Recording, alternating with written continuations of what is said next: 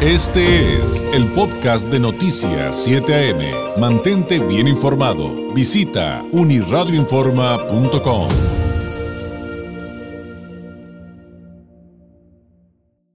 momento, como usted acaba de escuchar, de la participación semanal del politólogo Francisco Ruiz, doctor en Derecho Electoral, integrante del Instituto Nacional de Administración Pública, catedrático, autor de la columna Leer entre líneas, que usted también puede consultar entre otras plataformas en uniradioinforma.com. Además, usted encuentra a Francisco Ruiz en redes sociales como FRuizMX. Francisco, ¿cómo estás? Muy buenos días. Muy buenos días, David, con el gusto de saludarte como cada martes, así como tu amable audiencia y a sus órdenes. Pues eh, seguimos con esta entrega que ya nos anticipabas, Francisco, respecto a, todo lo que viene con el proceso electoral, bueno, los procesos electorales que estamos viviendo.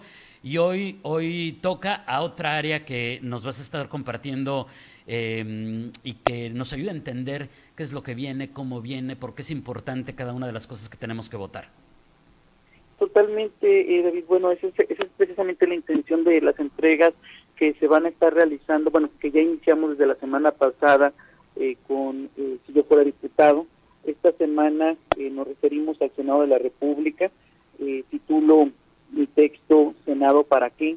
¿Por qué? Bueno, porque como sabemos, históricamente las elecciones que conllevan dentro de las, de las boletas a presidente de la República son las que más eh, participación tienen. De hecho, ha sido uno de los motivos por los cuales precisamente se han empatado los procesos electorales federales y estatales.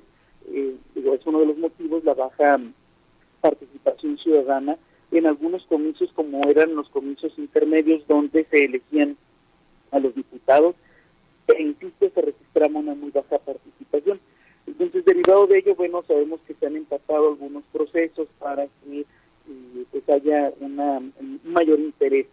Sin embargo, en el caso de la presidencia de la República sigue siendo el mayor atractivo, es cuando más participación se registra y eh, pues sin duda va a ser muy interesante la elección del próximo año porque tendremos bastantes boletas electorales eh, en las cuales deberemos de plasmar nuestra voluntad, ¿no elegiremos, por supuesto, al presidente de la República, estaremos seleccionando también un senador, eh, bueno, a, los senadores, a los diputados federales, diputados locales, a los ayuntamientos, eh, que pues, son compuestos por presidente municipal, síndicos, regidores, y en algunos casos, en algunos estados como Chiapas, como Guanajuato, Jalisco, Morelos, Puebla, Tabasco, Veracruz, Yucatán y la Ciudad de México, estarán también eh, pues tomando la decisión de quién será el, titular del poder eh, ¿no? Van a, van a seleccionar a los gobernadores,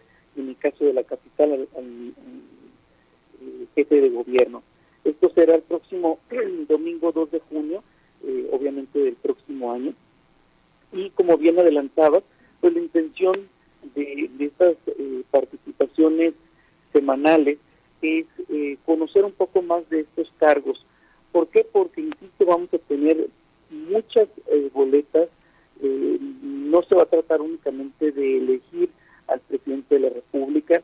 Hemos visto cómo en elecciones recientes se está presentando de una manera más frecuente los votos, el famoso voto cruzado. Es decir, no se van sobre un solo partido político, sino que eh, se está realizando un ejercicio a mayor conciencia y tomando decisiones con base en, el, criterio de cada uno de los ciudadanos, eh, aquellas opciones que considera más viables, más convenientes, independientemente de su partido político. Eh, entonces, aquí lo importante es saber qué papel va a desempeñar cada uno de estos futuros funcionarios en sus respectivas trincheras. La semana pasada, insisto, hablábamos de los diputados federales y esta se lo estamos dedicando a los senadores. Para tener una referencia histórica es importante recordar que el Senado, la figura del Senado, eh, es eh, muy antigua, pero no solo en México, sino en, particularmente en lo que fue el Imperio Romano. ¿no? Eh, esta fue una figura emblemática para los romanos, para quienes dominaban el latín, desde prácticamente 800 años antes de Cristo, ¿no? desde el siglo VIII hasta el siglo VI de, ya de nuestra era, y eh, pues, jugó diferentes roles eh, dependiendo de la forma de gobierno que, se instauraba en, aquel momento. Primero un imperio, una, una monarquía, luego vemos una república, el alto imperio, el bajo imperio, y bueno, en, en algo que, aunque se fueron dando algunas variaciones, en algo que siempre coincidieron, eh, a pesar de los diferentes de los cambios en las diferentes formas de gobierno, pues es que el Senado tenía funciones consultivas, eh, tenía daba daba la opinión con respecto a las decisiones que estaban tomando los gobernantes en su momento, era una figura muy importante dentro del sistema de gobierno de los romanos y también supervisaba algunos aspectos en particular, ¿no? Eh, lo que tiene que ver con la política exterior, que sin duda alguna es fundamental y que hoy en día sigue siendo parte de las facultades que tiene el Senado, por lo menos el Senado de, nuestro país, y algunos otros temas como el sistema financiero y las creencias religiosas, hablo por supuesto de, eh, del Imperio Romano. Originalmente el Senado eh, romano estuvo conformado por 30 personas que luego, eh, bueno, conforme el paso del tiempo llegaron a ser 300 y eh, finalmente eh, el, máximo número que se registró de integrantes del Senado fue 900 personas. En México hoy eh, el, Senado de la República se compone por 128 miembros. Estos 128 miembros pues van a integrar una de las dos cámaras que conforman el, el Poder Legislativo, es decir, el Congreso General, Recordemos que con base en el artículo 50 constitucional, el Congreso General se va a dividir en la Cámara de Diputados, lo mencionábamos la semana pasada, 500 eh, diputados federales y el Senado de la República, que también es conocido como Cámara de Senadores o como la Cámara Alta. Eh, de estos 128 miembros, 64 van a ser elegidos directamente en las urnas, 32 son eh, elegidos por el principio de denominados plurinominales, y 32 más eh, eh, van a ser eh, elegidos por primera minoría. Perdón. ¿Qué es una primera minoría? Bueno, el artículo 56 constitucional nos dice que la primera minoría es van a ser aquellos senadores que encabecen la lista del partido político que por sí mismo haya ocupado el segundo lugar en el número de votos en la entidad de que se trate. Es decir, el mejor perdedor, ¿no? Este sistema de mejor perdedor. Son 64 elegidos directamente, 64 plurinominales y 64 eh, que son los mejores perdedores. Eh, los senadores, a, diferencia de los diputados federales que representan directamente al pueblo mexicano, los senadores van a ser ciudadanos que representen a las 32 entidades federativas eh, que, que, componen, por supuesto, nuestro país. Van a participar en la elaboración, aprobación, en la reforma y en la eliminación de eh, pues, distintas normas jurídicas, entre ellas, por supuesto, las leyes federales. Eh, estos eh, legisladores van a ser elegidos al igual que el presidente de la República cada, seis años, tienen un suplente y para ocupar una curul tienen que cumplir con los mismos requisitos que ya mencionamos la semana pasada, para elegir a los diputados federales salvo una modificación a que eh, la edad, ¿no? En el caso de los diputados federales requieren de 18 años mínimo, en el caso de los senadores requieren 25 años. Pero bueno, coinciden en el resto, que es eh, pues no ser parte o no ser miembro activo del ejército, ni del mando de la policía, ni de la gendarmería, eh, no ser un miembro activo, perdón, no ser titular de un organismo autónomo o de una entidad paraestatal, secretario o subsecretario de Estado, eh, siempre que eh, no se haya separado del cargo 90 días antes. Si se separa del cargo, puede participar, por supuesto, al igual que el gobernador, perdón, al igual que en el caso de gabinetes locales, jueces y alcaldes. En el caso de los gobernadores, jefe de gobierno, no pueden ocupar este puesto eh, mientras dure su periodo, aún cuando se pasaron del cargo. Y en el caso de ministros de la Suprema Corte, magistrados, el secretario del Tribunal Electoral, eh, los funcionarios directivos del INE, tampoco, salvo que se hayan separado del cargo tres años antes.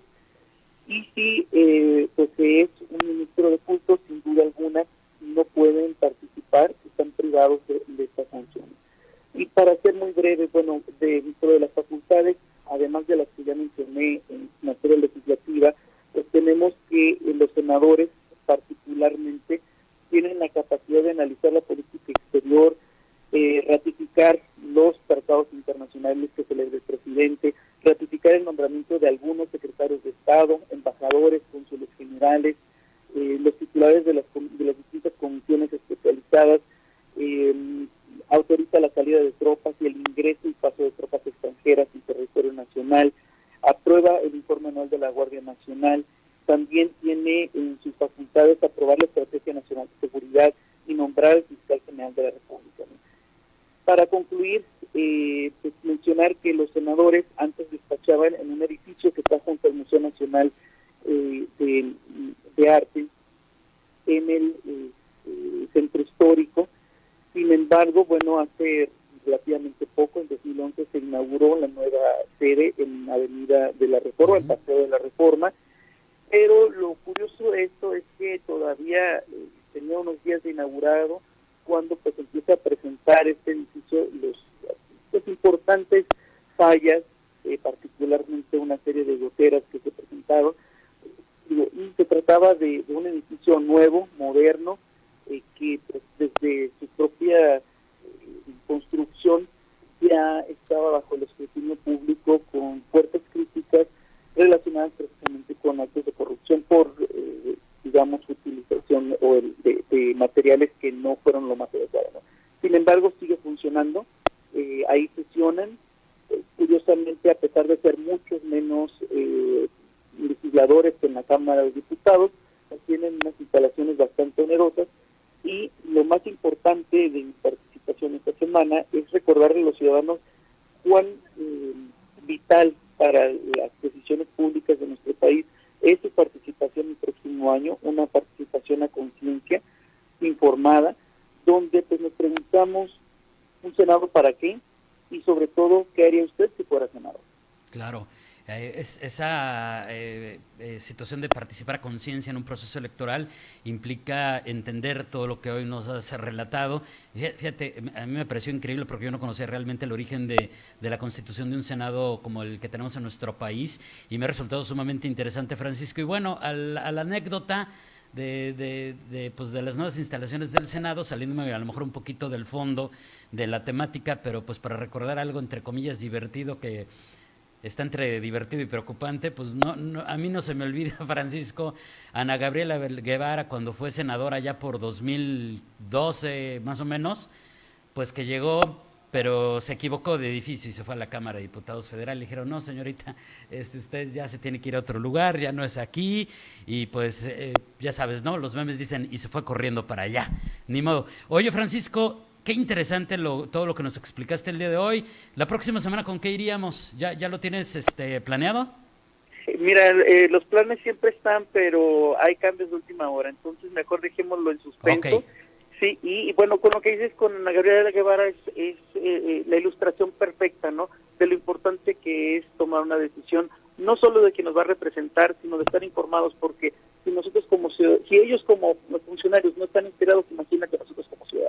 Claro, claro. Pongamos el buen ejemplo.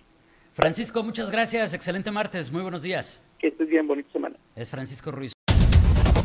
Este fue el podcast de Noticias 7am. Mantente bien informado. Visita unirradioinforma.com.